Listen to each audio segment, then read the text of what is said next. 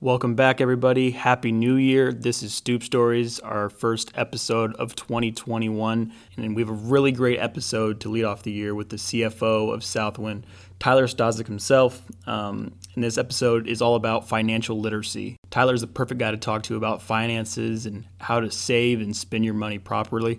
And on that note, they talk about in the pod, there will be a link in the description of this episode that links directly to a budget spreadsheet that Tyler created. Um, and I know it's helped myself and a lot of other people kind of visualize the money that's coming in and coming out in different areas.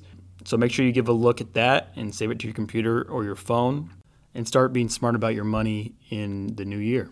Uh, lastly, just a reminder that Stoop Stories is now on social media.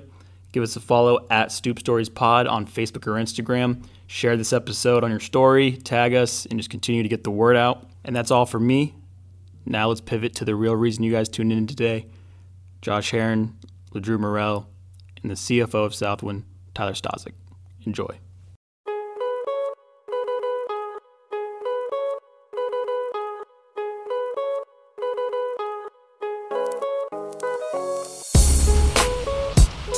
What's up, Southwinders? Welcome to Stoop Stories. Today we have a very, very special guest. You guys have heard us refer to him on the Stoop Story podcast, but now he is actually in the studio. The CFO of Southwind, Mr. Tyler Stozek. And uh, we've got Tyler on here today because we have a very important podcast. You know, it's a new year, and we want to make sure that we're doing our part as leaders in the organization to make sure that everybody has what we call financial literacy. Everybody comes to work to make money. You know, ultimately, how much money you have is a reflection of how much money you save. And we have some questions we're going to ask Tyler here on the podcast to ensure that he's giving you his tips and tricks to getting financial uh, wealth and independence. So, one thing I want to tell you about Tyler, and this is full disclosure, he's probably one of the most financial, financially astute people I've ever met in my life. Sacrifices but makes all of the right financial decisions because he expects to live a life that that uh, most people can't dream of. Dream of, and so he's going to tell you some tricks uh, and some tips here that is going to help you get closer to that same reality. So let's go ahead and get started. So, Mr. Stozek, thanks for getting thanks for getting on the podcast with us. Appreciate you. Happy to be here. So, uh, my first question is okay. So, you know like everybody has financial challenges or some most people have financial challenges and a lot of our listeners have questions about it. What's one key um, what, what would you say is one key thing that has helped you ensure that you keep the right mindset when it comes to your finances? Uh, yeah it's a couple things. I think uh, you know number one you have to measure everything um, you know everybody in this organization understands that we measure absolutely everything. So, you know, on the truck team level, it's, you know, revenue per hour, average job size, or, you know, whatever it is. Uh, the leaders of the business are managing all kinds of different metrics, and uh, you should do the exact same thing with your personal finances. You need to have a budget that you track to the penny every single week and every single month, uh, because if you don't do that, things will leak. And we know when we measure things, we improve things. Uh, and that's that's priority number one. Yeah, on that budget, what are some of the things we'll want to have in there? Obviously, how much money we're making. What are some other key, you know, some key, t- you know, tips or topics that we need to put on our budget? Yeah, I mean, I've created a spreadsheet that I'm happy to share with anybody. Um, but you know, there's certain thresholds that you need to stay within. If you're spending, you know, half of the money that you make on rent and utilities and you know your cable bill, like you're sunk already. Um, so it, it really depends. You know, from the people that we work with, what I see with younger people most often, it's not the big things that really get them. Uh, it's the death by a thousand cuts. It's the, you know, twenty dollars at QuikTrip every day. It's the, you know, going out every Friday and Saturday night and spending hundred dollars each night.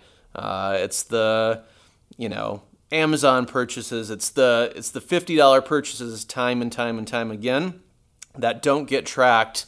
Um, you know, it's easy. Like I'll look at my credit card statement sometimes, and you know, whatever my balance is at the end of the month, a thousand, five thousand, ten thousand dollars, it doesn't matter. And I'm looking for these big line items. I can't find one, man. like there, there isn't the the thousand dollar purchase on there. Like I have a hard time finding a hundred dollar purchase. It's just that there's 50 things on there that were all you know 50 or 75 bucks, and you know that's how it happens. So um, you know happy to share spreadsheets and you know thresholds you know there should be you should spend x percentage on your rent you should spend x percentage on you know food and you know every different bucket and each thing needs to be measured um, but it's all that little stuff it's all the it's all the extra it's the miscellaneous bucket that gets most people. I always hear you say things like, man, when people are dealing with their finances, they tell lies to, to themselves. Talk to me about that and how you, uh, in, you know, how you don't, how, what, what makes you able to always tell yourself the truth Yeah. when it comes to your finances? Hmm. Um, yeah, I mean, I think everybody lies to themselves in some way, shape, or form, and money's just the easiest one. Um, and you talk about how do you maintain the correct mindset, like uh, that's the most important thing is the the truth or the lies that you tell yourself uh, every single day. Uh, and we just have to be honest with each other um, and with ourselves, and that's the most important thing. Man, that's great feedback. Um, so, you know, everybody wants to buy a new car and they want to get the apartment or qualify for a house. And then they go to do that and they realize that their credit isn't where they want it to be. They're in the 500s or even low 600s. Can you give us a couple tips on how we can increase our credit score? Yeah, rule number one pay all your bills on time. Um, that's the most important thing. You know, there's probably five or six different things that impact a credit score. Uh, I would guess that the the biggest factor that negatively influences people is just paying stuff on time. So don't let anything slip. You know, uh, don't think that I don't know. You go to the dentist and you're like, man, I'm not going to pay this bill. Like that's going to come back and bite you. Don't think that it's not going to have a negative uh, impact because it will. So pay your bills on time. Uh, another factor is the amount of credit usage that you use. So if you have a credit card with a thousand dollar limit, but you're spending it up to a thousand dollars every month, even if you're paying it off every month, the credit agencies look at your how much of your credit is being used, and they're saying, "Wow, you're at 100%," and that's bad. Um, it's dangerous because you can get yourself in trouble, but it's it helps you if you have a really high limit on your credit card, but you're using a small amount of it every month. Um, so yeah, those are kind of the the two biggest things. Just pay your stuff on time and don't use all of the credit that you have. Yes. I have a, I have a question Yeah, here. shoot. Because, you know, Tyler's tapping into our desires, and that's really tough. You talked about the big ticket items. What if my big ticket items, such as my rent or my mortgage, is part of the problem because I desire living a certain type of way that is in conflict with how much I make? You know, think about yourself when you were coming up in the game. How did you, or I guess, how would you advise me or the listeners, uh, anyone listening, to kind of come to grips that one, we are lying to ourselves, most certainly, and it's my desires that's causing me to spend in in ways that's not responsible. Maybe I'm living beyond my means. Like, how do I check that? Because everybody wants to live good, drive good, wear nice clothes. Yeah. How did how did you shake away from those desires and and essentially desire something greater than that? Yeah, I mean, I think what's the best way to answer that? It, I mean, it boils down to self confidence, really, and that's a that could be a whole nother podcast. But um, you know, I think you know wanting the really nice apartment or the nice house or the nice car or the nice shoes or whatever. That's all well and good, and everybody likes nice shit. Like, come on, I do too. Uh, I really, really like nice stuff. Um, but it's just not getting ahead of yourself. Like, as long as you're moving forward, I've learned that's probably the, the most important thing for any human being is just to feel like they're moving forward. But just don't live two or three steps ahead. Just uh, Andy Majors, his favorite saying, or one of my favorite sayings that he says, is just be where your feet are. Like, don't be spending for how much money you think you're going to make next year. Um, you know, just spend within your means. And if you can just, uh, like, if you get a raise, like if you get a promotion or whatever it is, like, just hold tight. Don't spend any, any extra money for 12 months. And then next year after that, you're going to make more money and then you can increase your lifestyle. But if you can just live one step behind where your income is, you're still going to be moving forward and you're going to feel good, but your financial situation is going to be way better. Um, and that's hard to do, but um, just not getting ahead of yourself because it's not going to make you feel any better. Like, uh, trust me, like, there's a million studies that have been done. Uh, like $70,000 is the threshold. Like, you know, it's pretty much a direct correlation. Up to $70,000, the more money you make, the happier you are. And once you hit that threshold, then money's meaningless after that. Uh, and I can speak from experience, that's absolutely positively true. Um, and you know the the joy that you're looking for, the excitement, the whatever it is of having nice stuff and you know buying additional things, like that wears off really really quick. What I've found in my life is being smart with money, making good decisions, um, and having money to invest in other ventures and to improve my life and the life of people around me. That's way more fun than you know a new pair of shoes or a trip or whatever it is. Man, well said. In there, you gave us a tip for saving money. You said, "Hey, if I get a promotion, you know, this year, I just got more money this year. Don't spend that money. Just hold off, and then next year you can." kind of spin the you're, you're living a year behind is what you called it yeah. and i thought that that was a really good tip is there any other tips you can give us about how do i save money i mean i get a paycheck i got a paycheck coming on friday how can i save some yeah, you got to create the budget first. Um, so, you know, if you get paid every week, if you get paid every two weeks, whatever it is, like you know pretty close how much money you're going to make every single month, and you just have to budget and allocate accordingly. Um, and there's lots of different tricks. I mean, you can have five different checking accounts if you want to, and this is you know, every week I have to put this much money into this account because that's my rent fund and this is my car fund or whatever it is. You can do it with cash and envelopes or whatever, and like, oh man, the entertainment envelope's empty. Uh, you know, I guess I'm not going out tonight because I've already spent that money. But ultimately, it just comes down to a budget and literally knowing where every single penny you have is going because if you don't track it, it will go out the back door. Yeah, we'll put we'll upload a budget to uh, this this podcast in the in the notes section that you guys can access. Okay, uh, so it's the end of the year, and I'm going to get my W two really soon here. Actually, I just saw them a whole stack of them got delivered in the mail yesterday. Um, I'm going to open that up, and a lot of our listeners are going to open that up and recognize that they made a lot of money. And then they're going to revert back to their checking accounts and realize that they don't have nearly as much in there as they want. And you've given us some tips, you know, like throughout the year, is there anything else you can think about that you can do to ensure that, like, you know, we're keeping a necessary amount of money? How much should I be saving yeah. every every week? Is there like a number that I'm looking for? Or? Yeah, I mean, uh, you know, truthfully, if you want to get ahead in life, if you want to you know, have the down payment for a house, if you want to invest in a business or, you know, do whatever, uh, you're going to have to have capital for that. So, I mean, at a minimum, you've got to live your lifestyle to where you can save 10% of your take home income. Um, and that should be the goal of everybody. Uh, also, to that point, everybody needs to have some kind of an emergency fund.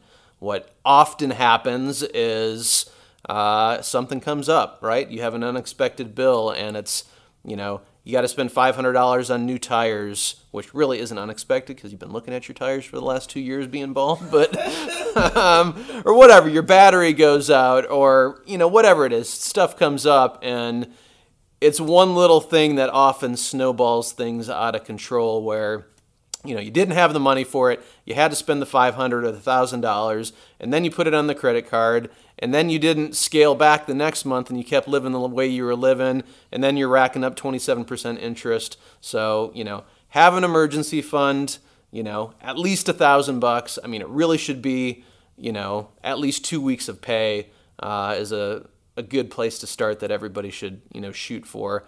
Um, but then yeah every single month aim to save 10% of your income.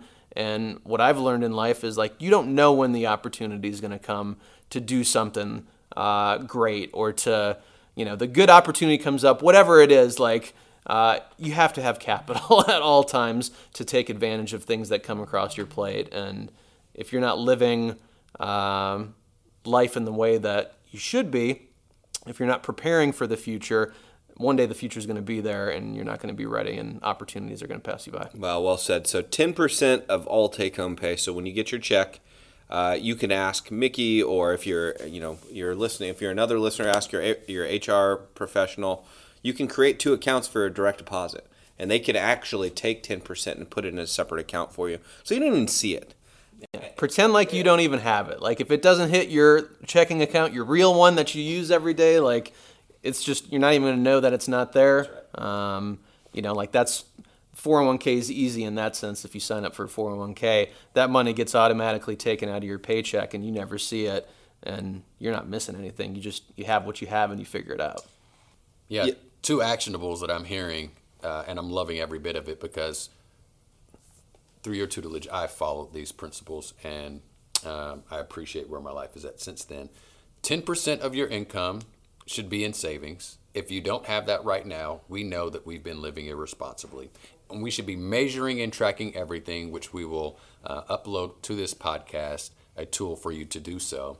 Uh, so, really, it's all about those two things. Once I have um, a place to go to know where every dollar is going, it helps me be a better manager of my resources. And then it also helps me put into check the desires that I have. Because here's what I know to be true everybody wants more than they currently have, and everything is available to all of us. And somebody has what we want, and someone's going to get what we want in the future. It's our jobs to make sure that those people are us. So, in order to do that, we have to become extremely uh, financially disciplined, and we've got to track and measure things. I love what Tyler says. Uh, I know he says be where your feet are, but he told me, man, you can't live too high on the hog, and that stuck.